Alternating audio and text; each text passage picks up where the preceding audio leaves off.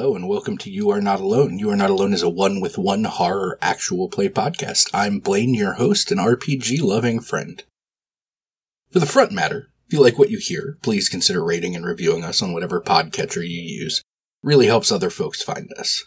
If you'd like to ask a question, recommend a game, be a guest, or just say hi, I would love to hear from you. You can reach me on Twitter at notalone underscore horror or email me at youarenotalonepod at gmail.com. Just a reminder, I have a new horror world building podcast launching on Halloween Day called Greetings from Stability. We're going to put the first set of episodes where we play Sleepaway by Jay Dragon up on this stream. We'd love if you track us down on October 31st and give us a listen. In the meantime, you can find us on all the socials at StabilityOR. This week's episode's a little bit different. We're starting a game of Mothership. If you don't know, Mothership is a really cool space horror game inspired by Alien and all the other claustrophobic, horrifying movies in that vein. It uses a really cool stripped down percentile system and awesome panic and fear rules. I'm not going to say much more because we do a deep dive on the rules in this week's episode. Normally during editing, I cut out a lot of the initial conversation and character creation so we can get right into the game. That said, my guest this week, Billy Blue, and I had a really awesome conversation about horror as a medium for telling stories. We do a deep dive into the similarities of telling scary stories through visual art and written art. Might be a little bit biased, but I think it's a really interesting conversation. We also went through character creation, and Billy had some really awesome ideas for his character based on little bits of detail that Mothership offers. All of this was so cool that I just didn't want to cut it. So this week's episode is that introductory conversation and character creation. Next episode, we'll jump into the game proper. So let's get to it. Joining me this week to play is the incredible artist Billy Blue. Hey Billy, how's it going? Hey, how are you? Thank you for having me on. Oh, thank you so much for for coming on. I'm really excited. Uh, really excited to play this game with you. I think it's Yeah, going to be a lot of fun. For sure. Um, so to start, uh, I always ask, uh, just let the folks who are listening know who you are, what you do, and where on the internet that they can find you. Cool, thanks. Uh, so, like you said, my name is Billy Blue. Um, that's my real name, not a stage name. And uh, I make art for uh, RPGs, uh, a lot of horror and fantasy focused stuff, um, but I'm comfortable with anything. I just really like being able to tell a story with a picture, and I'm lucky that I get to do that. So, uh, whatever your preferred social media is, you can probably find me as billyblueart.com, all spelled out, and that'll get you there. Awesome. Yeah, I diving into the artwork you did before this uh before we got together to record uh all of the art you do is really cool, but the horror art is uh particularly awesome. Um Thank you. Thank you very much. oh, you're welcome. The one the one picture that kept jumping out, you have uh it's like a, a cyberpunk cowboy skeleton, Oh, yeah. uh, which is a really weird phrase to say out loud. Uh, yeah. Yeah. but that picture uh, is just so cool and i think it's emblematic of, of a lot of the horror art you do because a lot of the fantasy stuff has uh, like, you know the traditional hmm high fantasy stuff that we would expect. Hmm uh, but then there's like this really amazing kind of stripped down usually black and white quality to the horror stuff you do. Hmm uh, that uh, just so cool. Yeah, that one turned out really good. That was um, that was a fun one, and it was for a, a project I did with Philip Reed, and that was almost the entire prompt. He said, "Cyberpunk skeleton cowboy" or something like that. I was like, "Okay, done." I, I didn't expect that to be what i was drawing but Yep. uh, now i'm here for it Yeah, exactly. Like, uh, you know, images start popping in my head, and I get excited, and there you go. That's awesome. Uh, yeah. is there? It would, this is interesting to me because you know mostly I, I talk to like game designers and other writers, Mhm. And there's a usually a sort of commonality of path along those lines to like becoming an artist in that field, and I like I've always really liked visual artists. I've always said I like I became a writer because I'm a terrible painter. um, but like I'm intrigued to hear if you like if this is even something you've thought about like how how did you get started particularly as a horror artist like mm-hmm. That seems like a, a and I feel probably similar to becoming like a horror writer like it's it's a little bit weird to yeah. think about like how do I decide that what I want to do is create some kind of art that is intentionally trying to scare people. Yeah, yeah, it's a it's a weird headspace to inhabit where you say like I'm going to spend my days thinking of disturbing shit. You know, and uh, it's it's fun because it's a nice catharsis. You get to kind of play around in this area in this space and and then when you put your stylus down and walk away, you get to, you know, just have a normal day.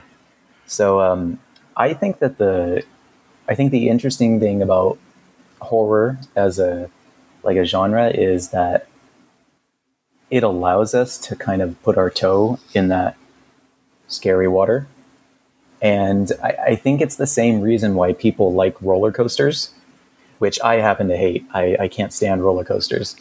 And my wife is a huge roller coaster fan. And she's even turning our kids into roller coaster fans. So they show me up oh no! My son is eight, and he's like, "I want to do the loop de loop," and I'm like, "I want to go sit down and have a corn dog."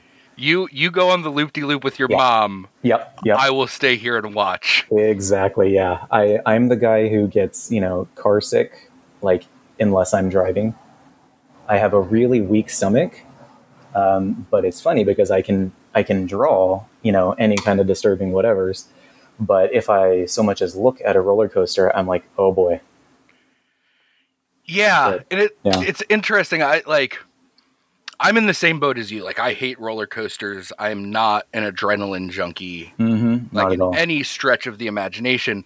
And it's interesting because I think like so much of especially modern horror is like you know, I call it jump scare horror. Mm-hmm. Mm-hmm. Where like it's not necessarily really about like messing with your mind. It's mm-hmm. that, you know, you're going to shut the shut the medicine cabinet we're going to play a loud noise and there's going to be something in the mirror that wasn't there before. Yeah. And it's you jump, you know? but then like once the adrenaline spike is down, you kind of just walk away from it. Yeah. The same as you were before. And I think that a lot of like there's a lot of overlap between the people who like those kinds of horror films and the people who love roller coasters and anything that spikes their adrenaline. hmm And for me, I'm like, I want to watch the horror movie that like destroys a little part of me inside and like i want to walk away forever changed yeah yeah by my experience yeah i'm the same and and we talked a little bit earlier about uh, how much we love the alien franchise and uh, i think one of the reasons why i like that so much is because they have some jump scares but really what that the type of horror that movie is is using is tension and suspense and it's the moment before something jumps out at you that I think is the most scary. And uh, that's what that movie does so well is that kind of constant dread. There's something out there in the shadows or, you know, in the pipes or just on the other side of the door. And if it gets in, you're screwed. So it's, it's, uh, that's my preferred style of horror. And that's also kind of what I like to do when I'm making my own art um, you know, I don't really have a whole lot of interest in like a chainsaw massacre, blood and guts style of of image. I'm more like let's make it unsettling so that so that after you're done looking at it, it still affects you. Yeah, and that's I think that's what uh, probably drew me to your art the most. Is it isn't it's not overly exactly. graphic or gory or mm-hmm. anything like that. It's the type of art that you look at and you're like, I really like this, but also there's something about it that I deeply do not like. Yeah, yeah, yeah, yeah. And I think that um, not only is that I think just fun to create for me as a as a creator, but also as a viewer, I just think it's so much more impactful um, than just a simple jump scare, you know, or the still image equivalent of a jump scare. Um, but yeah, I, I, like to convey that by um, for anyone who hasn't seen the image that uh, you're talking about. It's it's a very gritty style, and it's very kind of scratchy and a little splattery and kind of not so clean. And I think that that um, is a lot of fun to create, and also really kind of helps evoke um, a mood and almost it's almost like when you look at those characters you can tell the the environment that they're standing in and you know the the smells and the sounds and the textures all just uh, from an image. And that's really what i'm trying to convey um, with my artwork is that i want you to feel like you're there or you feel like you understand that character um, in a really kind of quick and visceral and impactful way. That is that's fascinating. And it like it it works. It mm-hmm. mm-hmm. in all of the horror images I've seen from your work. It, it is fascinating how evocative they are. And I was thinking, mm-hmm. like, like I was looking at your whole portfolio and like comparing the fantasy art you do. Like I said, like, you know, you have a lot more kind of detail mm-hmm. in the fantasy pictures, where you know you see rippling muscles or yeah. like. It's a little more traditional like what you'd see in like 5e. Yeah. Uh huh. And then when you look at the the horror stuff you do, like a lot of that like more in depth detail is stripped out. Mm-hmm. But there's something about the way you present the image that like you absorb more on a subconscious level than like staring at it and like looking at all the little details. Yeah. Uh, it does. It really like teleports you to that place yeah, that's that's funny. Um, that's exactly the mindset I'm in when I'm creating that kind of stuff, and I think it it goes back to what we were saying about what what makes good horror work for me, and I think honestly just a lot of good image making too, is when all of the details are not spelled out, and specifically that works for horror because I think what humans are really scared of is the unknown and the unknowable. And I think that's why things like uh, the Cthulhu mythos are so impactful, even you know, so long after they were written, and even a lot of the um, the way that that those things are written, they leave a lot of blank space, a lot of vagueness, you know, and they don't describe every single tentacle and every gross eyeball. You know, they they leave some of it up to your imagination, and to me, that's just so much more fun as a consumer of art and also as a creator of art. And I think that's that's one of the reasons why I like to have such a kind of gritty style is because I can evoke the feeling I want you to feel without having to spell out every rivet and stitch in his armor and you know spell it out for you. I like to respect my audience and let them kind of fill in some of those blanks. And I have a a one of my strengths as an artist is I have a pretty wide range of styles I can do. Uh, you mentioned the more like full color, fully painted stuff, which looks more like something you'd see in like a 5e publication. There's the gritty kind of horror stuff, which is like a, it has a very Mörk Borg style aesthetic. Um, I mean, I, I've done like uh, kids lit style, cartoony, you know, I, I can do a lot of different things, but honestly, I think my favorite type of image to create is gritty, scary, evocative, that kind of stuff.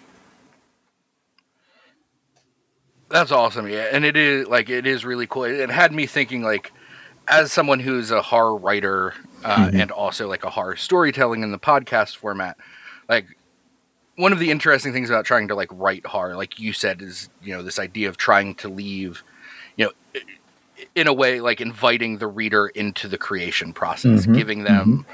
some big de- like big details but then leaving the rest for their mind to create and like even even if I'm writing something where the, the general narrative is more poetic or, or more um, kind of illustrative or imagistic, like I mm-hmm. noticed personally when like when I move to talking about something horrific, and like this is true I too of like Stephen King. Uh, all of Lovecraft's writing is kind of like this, even outside of the horror. But like, mm-hmm. you almost turn into a journalist because mm-hmm. you want to present like this matter of factness. Mm-hmm. Where if you give if you give the consumer of your art too much, it becomes easier for them to remove themselves from it. And yeah. so it becomes this like very stripped down, like Hemingway esque style of writing where like you you start using shorter sentences and less descriptive images. Mm-hmm. Um, and it was really kind of interesting for me to like really look at your body of art and see that like when you switched from fantasy to horror, like you're doing the same thing visually yeah. that yeah. horror writers are doing with words. Yeah, yeah, that's it's funny that you mentioned that because um, two big literary influences on me um, are Stephen King and Ernest Hemingway. and I think you're kind of hitting the nail on the head with the fact that it's it's more show don't tell, and I just personally that appeals to me so much. It's it's the difference between the viewer sitting and observing your art versus the viewer observing your art and kind of falling into it and feeling like they are a part of it. And that's really what I'm going for. I don't want you to sit back and feel like you are a person viewing a product. I want you to feel like, oh wow, this this monster is right in front of me and I can smell its breath. Yeah, and that is that that is like with something like horror, I think that because you know you are your intent is to rattle mm-hmm. The viewer in some way, and like there's yeah. so much catharsis in that, and like I, am often just because by my nature I'm kind of self-deprecating. Like I, I will often joke mm-hmm. about like how weird it is that like I love horror as much as I do, but like I think psychologically speaking, horror is such a powerful thing and like as someone who is an english major and a creative writing major we learned a lot about catharsis and like i don't think that there exists a genre that is more pure catharsis than horror yeah um, yeah that's be- that's interesting because horror is like it's so it, it's so foundational in the human experience and like obviously we're not dealing with strange eldritch monsters from outer space coming to consume us but like the world is by its nature scary. Yeah.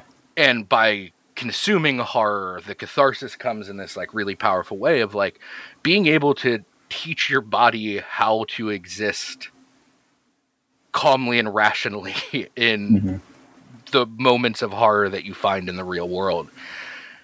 Um and like you said inviting people in is I think the most important aspect of horror because if you're not invited in, if you can keep a level of separation, it's not going to do what it needs to do.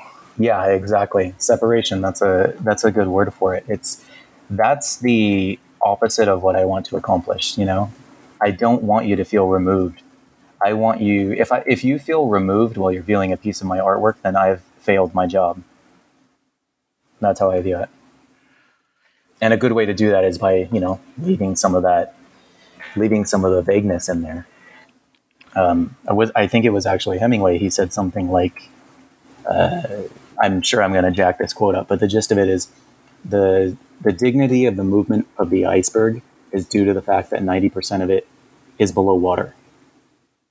And I think that's so cool because he's basically saying it's what you don't see that is important and makes yeah. up it. What you don't see is really what makes up how you perceive the little bit you do see. And I feel like that applies so well to art in general, but also to horror specifically. And then it just ties right back into someone like uh, uh, Lovecraft, who, you know, his whole shtick is the universe is too big for you to understand. And that's what makes it scary.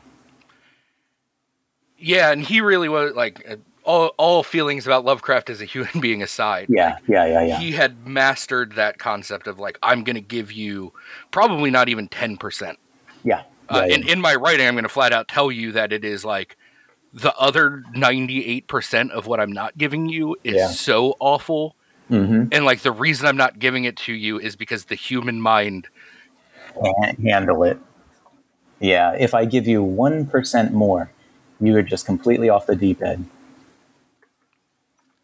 And there is something like that. That Eldritch horror in general is one, especially like from a literary standpoint, is one of my favorites, just because of that. Mm-hmm. Uh, that idea of like this universe is so big and cold and uncaring. Yeah, yeah, and you know, it's it's. I'm the kind of guy who I just I sit around and think, you know, deep thoughts or what I think are deep thoughts. I don't know. And that's one of the things that literally will keep me up at night is I think like, oh man, I I landed this big job or I got this promotion or whatever. And then my stupid brain is like, do you think anyone on Mars cares about that? I'm like, well, well, thanks a lot. Great. I know, thought yeah. this was cool. Yeah, yeah. And then it's like, okay, well, if you really want to blow your mind, as big as our solar system is, which is you know is to me it's like a I'm a grain of sand, you know, compared to our solar system. But then our solar system is a grain of sand compared to our galaxy, and our galaxy is a grain of sand compared to our universe. And it's just like, okay, stop! I'm just blowing my mind repeatedly. Yeah, it's turtles all the way down. Like I often think about how small I am in comparison to like even just the town I live in. Yeah, yeah. Uh, let alone like the state, the country mm-hmm. the world. Like yeah. we're all so small on every level. Yeah, yeah, just completely insignificant. And I just I think that it's it makes sense that those are the kind of thoughts that preoccupy me because you know look at the kind of media I consume, and you know it ties in with the way I think about the world. Yeah, it's fun and scary at the same time. Yeah, and it is like that's the kind of headspace that you have to like force yourself to get into to make art yeah, uh, yeah. It's not always the healthiest, especially when you're making like horror art. And I think uh, most people I know who make horror art are naturally predisposed to thinking like that anyway. So it's just, uh, you know, I guess it turns into what came first, the chicken or the egg. Yeah, uh, yeah. Was I drawn to this because this is already kind of how my brain was wired? Or is my brain wired uh, because I started, you know, reading Lovecraft stories and watching John Carpenter movie is way too yeah. young. Yeah, yeah, yeah. I, I all the time I'll be I'll put on a movie or something for my wife and I'll be like, oh, this is a this is one of my favorite things as a kid. And then like 20 minutes in, and we're both like, wait, you watched this as a kid? yeah, the, you know the thing and and things like that, and even more mainstream things like the X Files. I watch them now, and I'm like, God, how did little Billy, you know, sit through this stuff? But yeah, that's yeah. There was a like uh, you know product of another time sort of thing. And like neither of us are terribly old, but like mm-hmm. it feels like we're probably of roughly the same same age and like mm-hmm. I look back at the stuff like my parents were very good parents and I have no complaints about their parenting but I do look at some of the stuff that I was allowed to consume as a child Oh yeah yeah uh, exactly. that they like had no I one of my earliest memories is going to see uh, Jason Takes Manhattan. Oh wow! In the movie theater, with your which parents? I believe that came out in 1989, which means I was five years old, and my parents decided that it was okay to take a five-year-old to see Jason Takes Manhattan in the theater. Yeah, yeah, makes. And like sense. both of my parents, my mom is a huge horror literature fan. She grew up reading Stephen King, and my dad loves horror movies. So, like, I remember, you know, every Friday the 13th, my dad and I would sit down and watch the Friday the 13th marathon that came on. And, like, they were both very into horror, which influenced me. And so, like, mm-hmm. for them, I guess they were just like, whatever, like, he's five, he can handle it. Yeah, yeah, which sounds funny now that I'm not five. Yeah. yeah. and, like, thinking about, like, yeah, I don't have any kids, but, like, I have godchildren and nieces mm-hmm. and stuff. And like, if I found out my best friend showed my goddaughter Jason Takes Manhattan when she was five, yeah, I, I like not that I have any room to say yeah. anything as someone who is not a parent, but I would also still think, all right, that seems a little questionable. Yeah, exactly. Yeah. No, I, I know exactly how you feel. My my son is eight, and I have to kind of remind myself all the time that like, you know, go at a certain pace because just because you watched it, you know, it doesn't mean that he should. Yeah, yeah, and especially like you know, it it may very well be that you have a child who can handle that kind of stuff, Mhm. and like, hmm I mean, it, uh, eventually something broke me where I avoided horror for a couple of years, Oh, interesting. like as a late child, early, uh, early teen, and it was a very short, like maybe like four year window. It was actually it was Killer Clowns from Outer Space. Oh, gotcha. Yeah, that. Uh, there's a scene in that where a bunch of like clown heads pop out of a hamper. and the problem with that was we had the exact same hamper Oh no. in our bathroom, and like that's what broke me is that like it was like uh, you know the it, literally the exact same hamper, and so like Mhm. after seeing that movie. I like I had to use the upstairs bathroom because the downstairs bathroom I could not go Oh. into. Oh yeah, that's that's funny because um, uh, you mentioned Stephen King earlier, and he has a really good book um, about being a writer, and it's called On Writing, and he gave advice like how to make something disturbing, you know, and he said something to the effect of take something familiar and just slightly nudge it into a disturbing territory. And that to him, and I, I to me as well, is way more scary than like, you know, the the splatter, gory, blood and guts in your face screaming kind of thing, you know? And uh, that that that one small detail of your hamper had such a big effect on you that it actually changed the media you wanted to consume when you were a big fan of it previously. Yeah, yeah, it is amazing what what that can do, and like rooting horror in in the real hmm in the familiar. is so powerful. And I think about like even like once I got back into horror, one of the like first movies that really sat with me in a way that like deeply affected my life was uh, the American remake of The Ring, Oh yeah, and just Oh, that was concept of a like blank cassette, like a blank VHS tape, which like Mhm, mhm.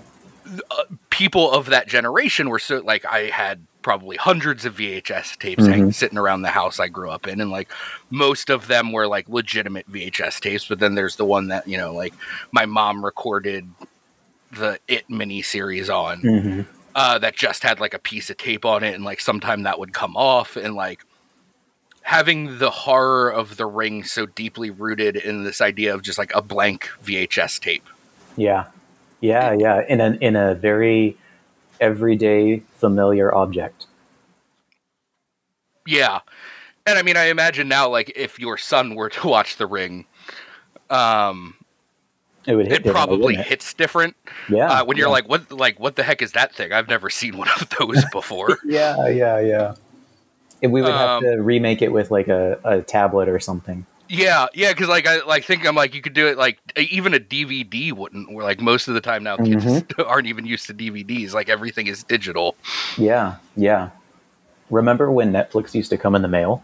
Yeah, that is. It's wild, wild to think that that. It was it was ancient history, you know, like five years ago. Yeah, like it feels like it was three generations ago, but it was really not that long. But man, what a shift! yeah everything has has sped up so fast and like i just i moved maybe six months ago and like one of the things i was packing up and like as i was packing up realized that i needed to just get rid of most of it was my dvd library Yep. because i'm like i'm looking at it and i'm like this is like eight boxes of dvds that need to get moved and i'm Mhm. like i like when was the last time i actually put a dvd into a dvd player to watch it Yep. Yeah, exactly.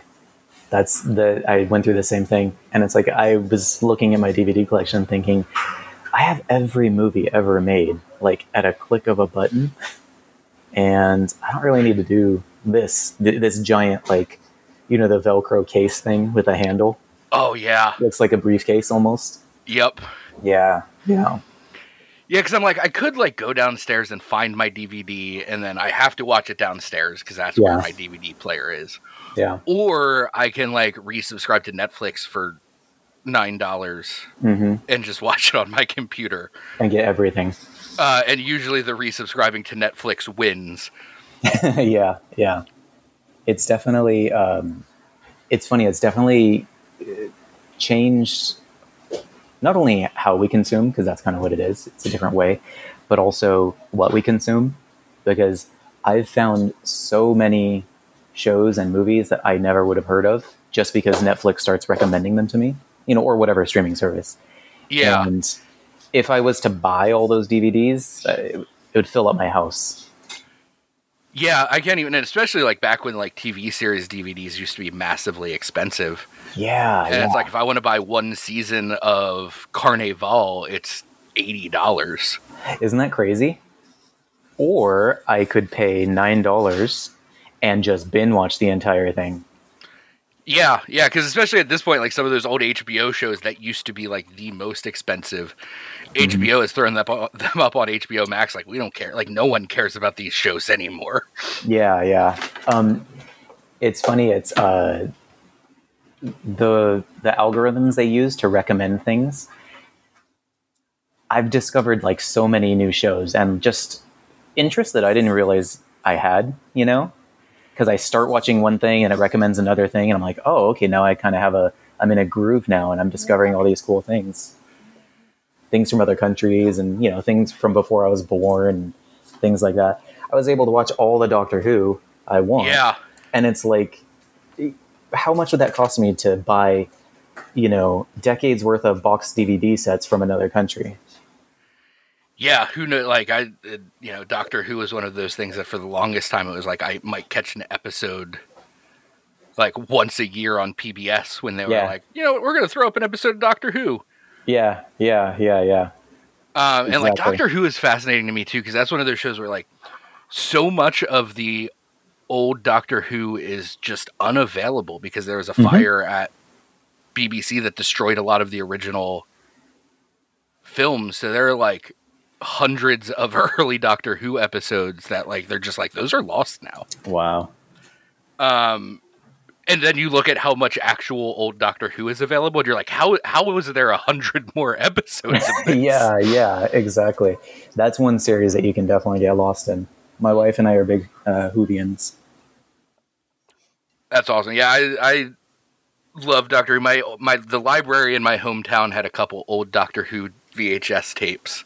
Oh, that's cool. Uh, and then like when Doctor Who came back, like I had kind of forgotten about it, and I was like, oh, that's right, this show. Yeah. Yeah, they're actually um, gearing up for a, a new season with a new Doctor right now.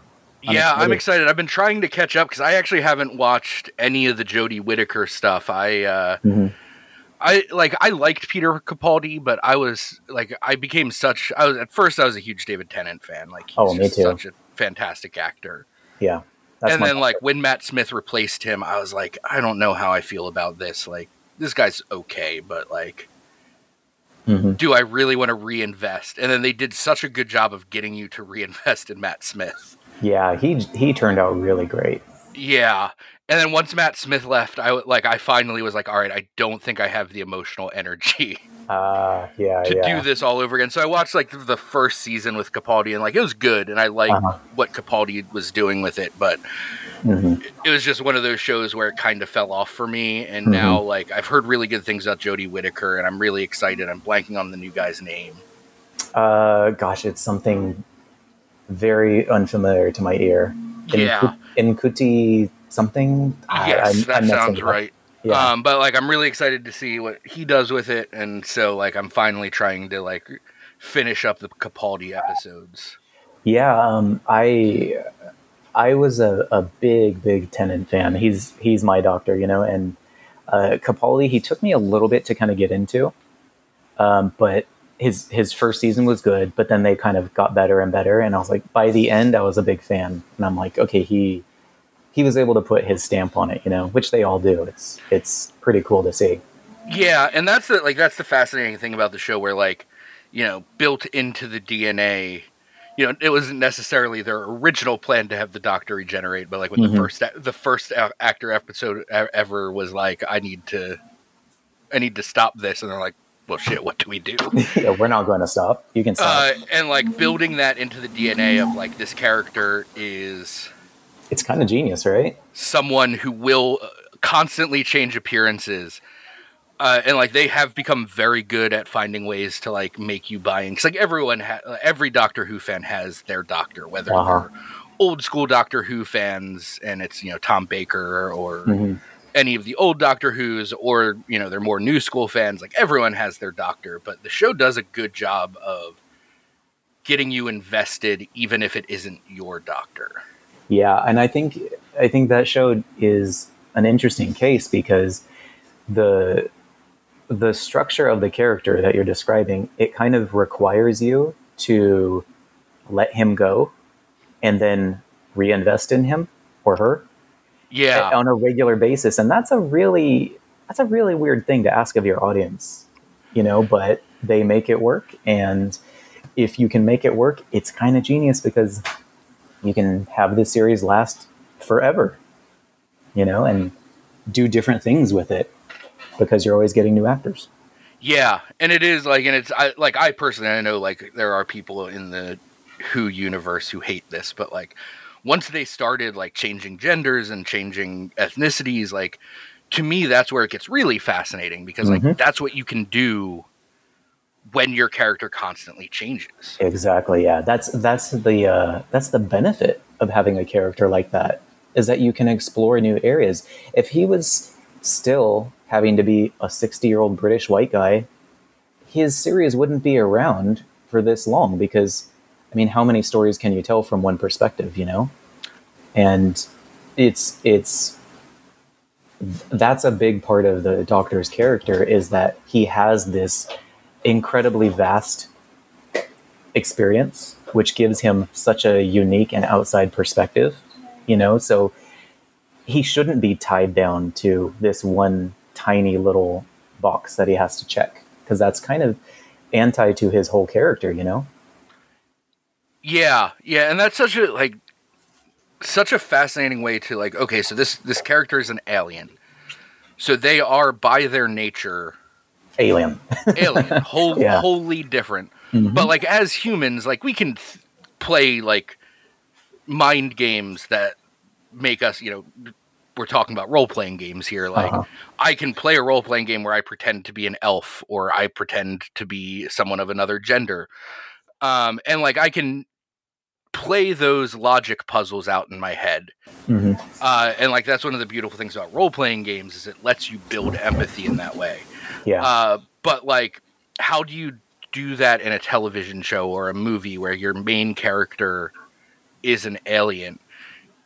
And having them constantly change and live all of these different experiences, especially like when they come to Earth, and it's like, all right, like now I'm an entirely different person. I have a different face. I have a different gender. I have a different skin color hmm uh it just the it's core to the doctor's DNA from like a filmmaking perspective now hmm that his experience or her experience or their experience is wholly different than any other human's experience while still grounding it in a way that like we as humans from earth can begin to empathize with hmm Yeah, yeah, exactly. Now that's that's nail on the head.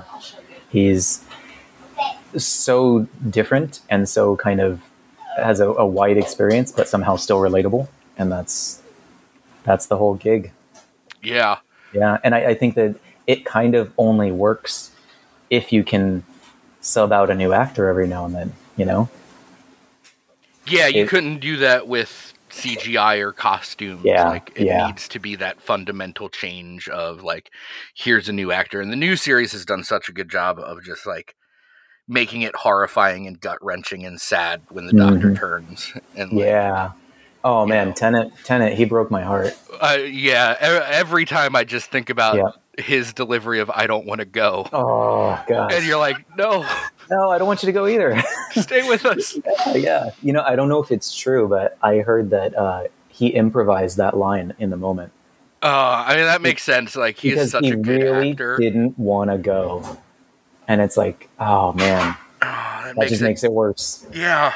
Uh, yeah, yeah. It only, and you know, it's it's it's funny because the Doctor obviously doesn't die; his character he regenerates, but when you lose the actor like that, it kind of feels like a death.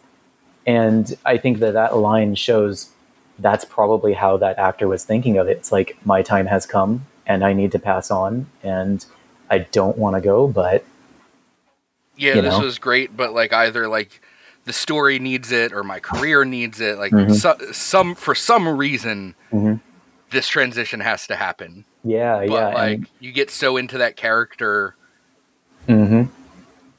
That like it must be hard to walk away from. Yeah, I think that it for me personally, it just it almost seems like a it, it seems relatable to me because it's like that's what humans go through you know, at the end of their life, at, at yeah. the moment of their own death. And, you know, it's, it's, it's gut wrenching and it's like there's nothing you can do about it and you just have to accept it and hopefully you have a good time while you're here you know and i think that's one of the things that makes the doctor so cool is that he kind of keeps going you know but he also still has those moments that you can definitely relate to you know. That one line specifically just made me feel like oh man my boy's dying you know but yeah. the story keeps going and that's i mean that's the world that's earth that's life. Yeah. Oh man. On that happy note yeah let's uh let's play some role playing games. Yeah.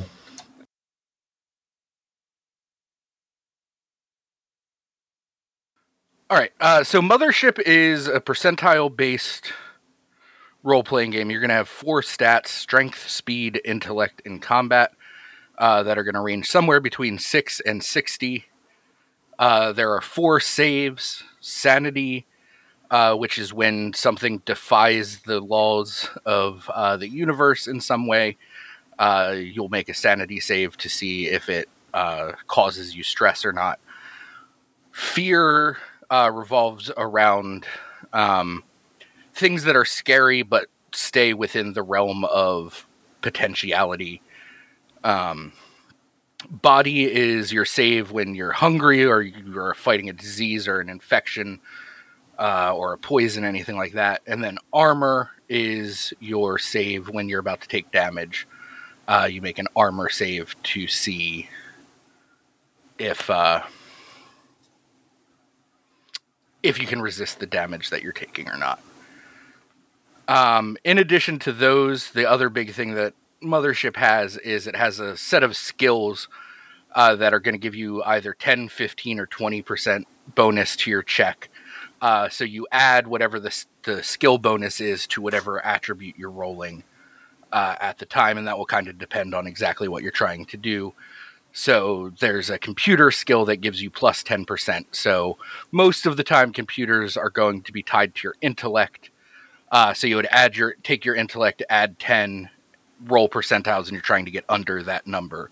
Uh, but if like there's a lot of pressure and you're trying to hack into a system, I might call for a speed computers check uh, instead of an intellect. So the game kind of separates skills and attributes in that way that like you can use whatever attribute and skill combination seems relevant in the current narrative of the story. Cool. So the one of the nice things I love the mothership character sheet because it's literally just a flow chart uh, that walks you through uh, walks you through character creation and makes everything super simple for you. Yeah, what a great idea. The first time I saw this, I was like, "This is the greatest character sheet I have ever seen." Yeah, I was like, "Why is not everyone doing this? We should be doing this all the time." Yeah. Um, so the other important thing to note is uh, your stress. Stress always starts at two, and the main way you're going to end up taking stress is failing sanity or fear saves. Uh, generally, whenever you fail a sanity or fear save, you're going to gain one stress. Um, at certain times, sometimes if the thing causing you stress is so horrifying, uh, I might ask you to immediately make a panic check. Other times, I might just make you make a panic check when certain external forces seem like it makes sense. And for panic checks, what you're doing is you're going to roll two two d10, and you want to roll over your, your over your stress number. Uh, so your stress starts out pretty low, so it's pretty easy to succeed at your panic checks. But as your stress gets higher, uh, it becomes harder and harder.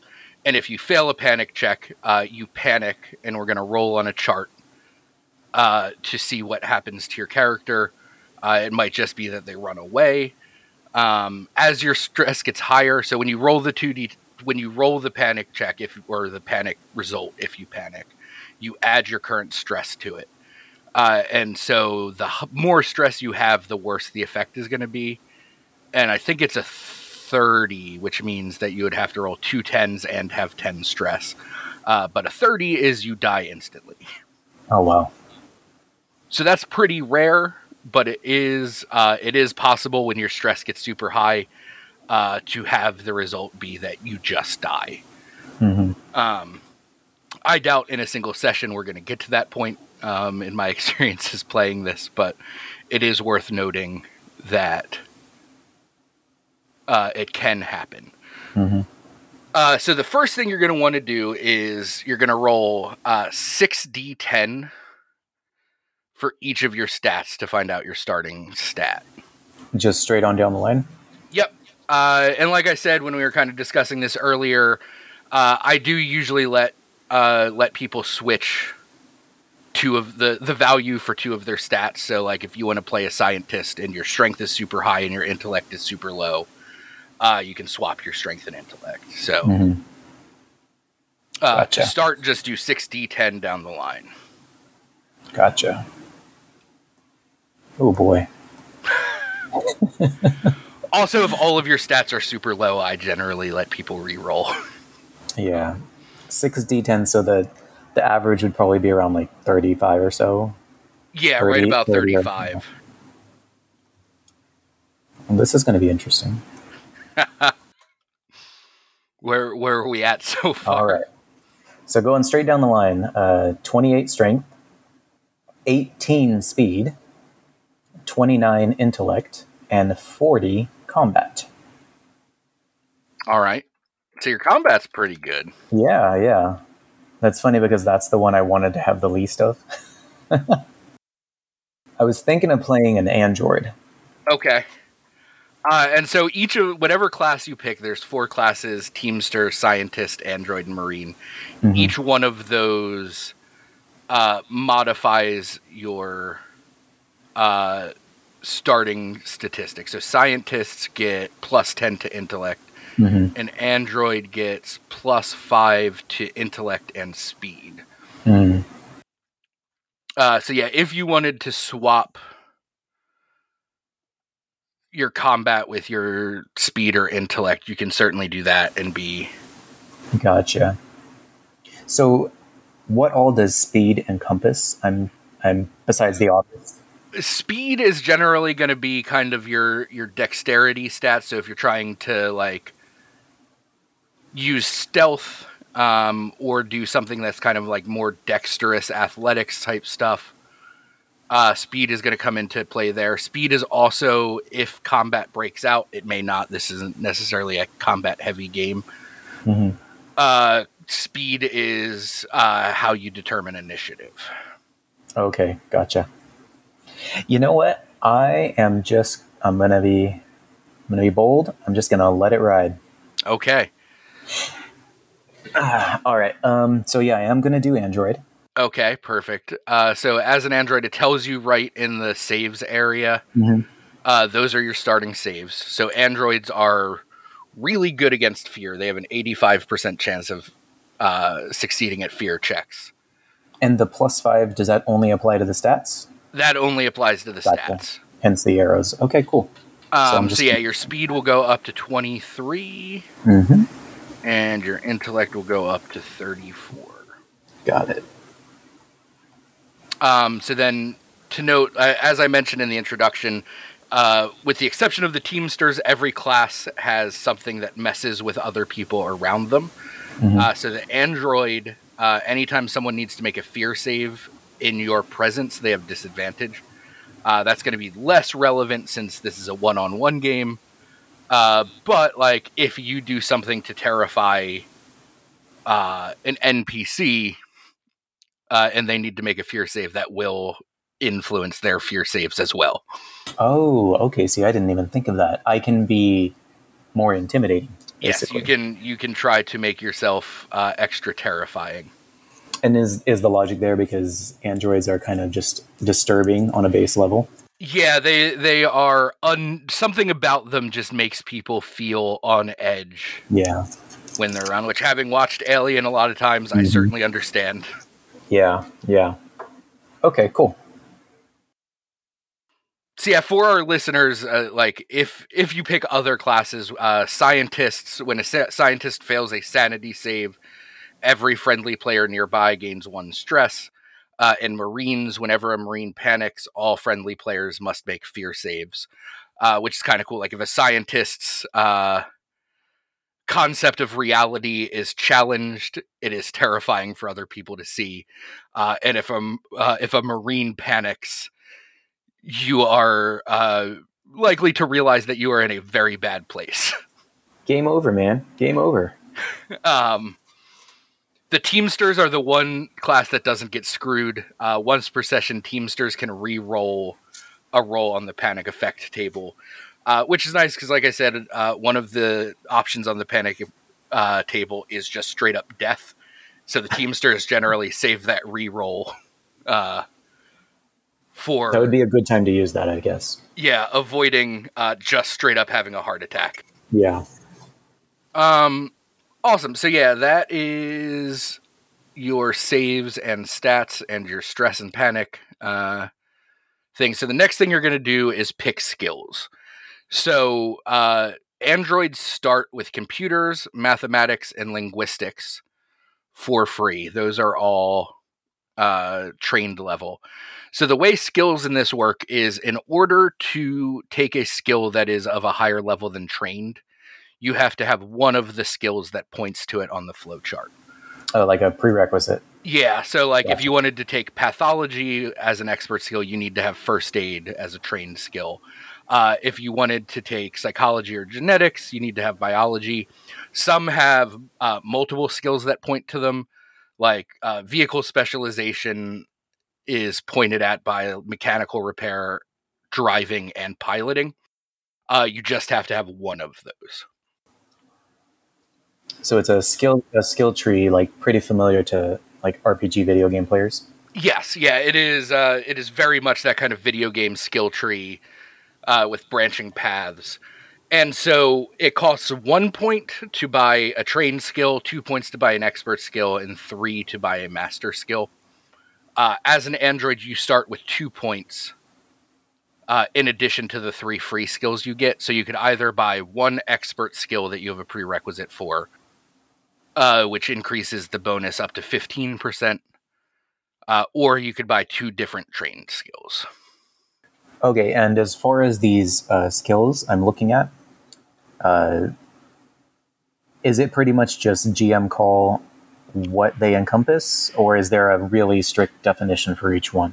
There is a like loose definition for each mm-hmm. one let me double check the page in the player's guide. I can, if you have questions about a specific skill, mm-hmm. I can give you their kind of, like I said, it's fairly nebulous. So it's a lot of, uh, I would say GM and player interpretation. Okay. Yeah, that makes sense. Most likely, I'm going to start out by saying, like, I think this would be a speed driving test. But if you have something else that you think might uh, work mm-hmm. in its place, you can certainly pitch that. Let's see here. Um, because, uh, like, to give you an example, the definition of botany is just the study of plant life. Mm-hmm. Uh, so, a lot of them are fairly nebulous in that, like, if you can come up with a good pitch, why mm-hmm. X skill would make sense in this situation. I like that. I like I like the games uh, that I play when it's kind of like uh, state your case. Yeah, and I really I like like a lot of games mention this in like the DMing section, but like I like that Mothership has completely disattached attributes and skills. Mm-hmm. Because uh, like even like a game like Fifth Edition, like in the GMing section, it does say like you know if it makes more sense to use dexterity with stealth in this or uh, dexterity with athletics in X situation, mm-hmm. like certainly do that. but it's still when you look at the list of skills in 5e has an attribute listed. Yeah, yeah. This one is much more detached. I like that. Um, and I like being able to say because I do like those like in the moment calls. Like I said, but the example I always use is like if you're hacking a, a computer, most of the time that's going to be intellect computers. But like if you're being chased down by a monster and you need to hack that computer before the monster gets you, like that becomes a speed thing because you're trying to do it in a very short condensed period of time and chances are if you're the hacker your intellect is going to be higher than your speed mm-hmm. and it adds like an extra level of pressure mm-hmm. um, to be like all right like i'm doing this in less than optimal conditions mm-hmm. Well i think i'm going to take i'm going to spend two of my points to uh, take hacking in the expert column. Excellent. And okay, um, I want to make sure I understand this. If I okay, forget hacking. Do I have to? I have three points to play with. So does that mean I spend two on expert and then three more to go to master? Yes. Okay, got it. Or no, so, no, it would be three points total to buy a master skill. Oh, okay. Uh, so, so if you have something, I think most of the master skills require an expert skill, but some of them I don't think do. So if there is oh, one gotcha. that like you have the Oh yeah, like uh Sophontology. Let's just double check what exactly that means. That one goes straight from trained to master, which is very interesting. Yeah. Um, and I'm not going to pretend I know what Sophontology means. Yeah, I'm not. I am not yeah. either. Uh, let's see. It is alien psychology. Oh, how cool. Well, now I'm interested in that. uh, so, yeah, so you can go straight from ling- linguistics, uh, or like the other path is biology to psychology and expert to sophontology mm-hmm. as master. Mm-hmm. Uh, but yeah, so sophontology you could take. Yeah, it's it's a matter of prerequisite. Gotcha. So um, I think I'm actually going to stick with hacking for my expert. okay, and, and, then you can buy one, one other trained skill. Uh, let's mix it up. I'm going to go military training. Okay. And I think that's all three of my points. Yep. I like that. Like you're a little bit of a combat droid. You can yeah. You can scrap when you need to scrap. Uh, well, I got I got 40 combat points. I figure I might as well use them. Yeah, yeah, that is. I mean, forty yeah. combat points would make you an excellent marine. Um, yeah, but yeah. you've decided to go the the intellectual route. I like it. Yeah, I I like to think that he's uh he thinks of himself as like a thinker, and he's obviously as strong as a bear, but he doesn't kind of uh, consider that part of himself when he thinks of himself. You know, he kind of forgets about his strength because his strength is so off the charts compared to a human that he doesn't want to stand out. I like that a lot. That is a that is a really cool take. Uh, so we have two last things to do. Mm-hmm. Uh, the first is you're going to pick a loadout, um, which is going to give you your starting gear. Uh, so there is excavation, which gives you a lot of stuff about uh, like getting into locked places. You get crowbars and lock picks and stuff like that. Um, there is exploration, which is going to give you uh, like a surveying kit and a rebreather to breathe underwater. Not that you need to worry about that necessarily. Uh, mm-hmm. binoculars, mm-hmm. camping gear, that kind of stuff. Uh, there's extermination, which is going to give you a bunch of weapons uh, and uh, some healing ability stuff and then there's examination, which is going to give you uh, a lot of like medical stuff, so scalpels, med scanners, pain pills.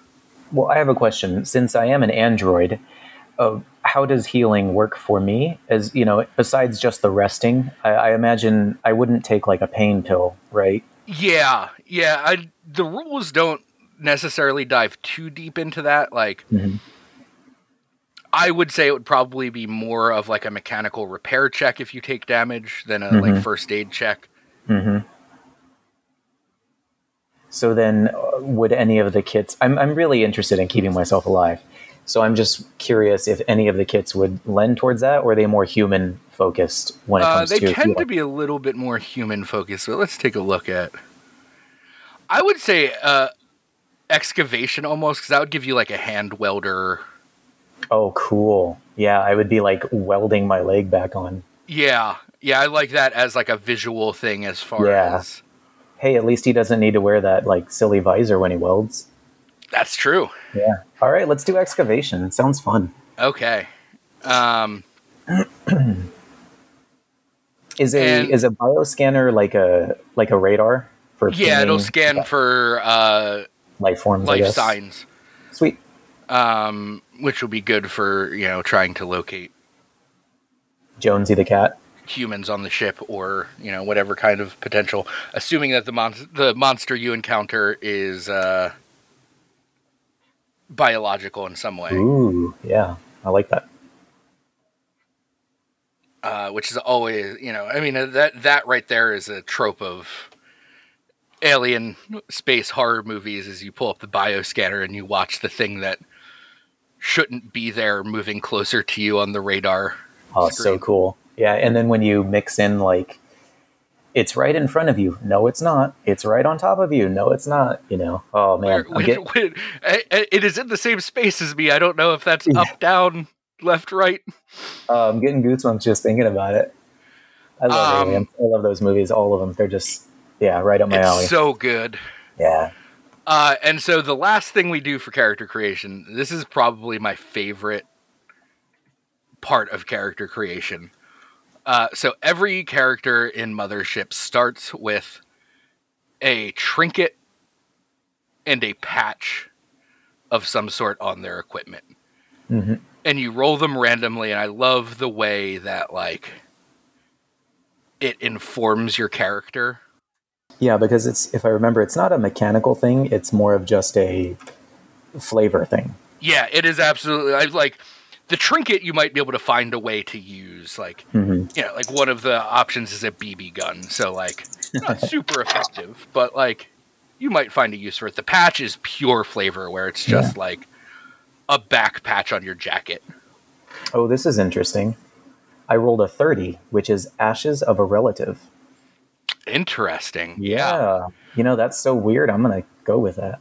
yeah uh, what does that mean for an android Exactly. I like that. Okay, so ashes. I'm Just going to write that down because I will forget. And then uh, page 20. Yep. So now we're gonna roll for what your patch says, and they have uh, some Oh, there it is. absolutely hilarious. Uh, let's see. I rolled a 56, which is a Soviet hammer and sickle. All right. This is- Interesting. So we've got uh, a communist robot carrying around the ashes of a relative. oh, that's funny. All right. Cool. Yeah, and like I love the little details. Like you know, the first thing that comes to mind is you know, like this is obviously a post-Earth story in some way, whether people have traveled off of Earth or um, Earth has been destroyed entirely.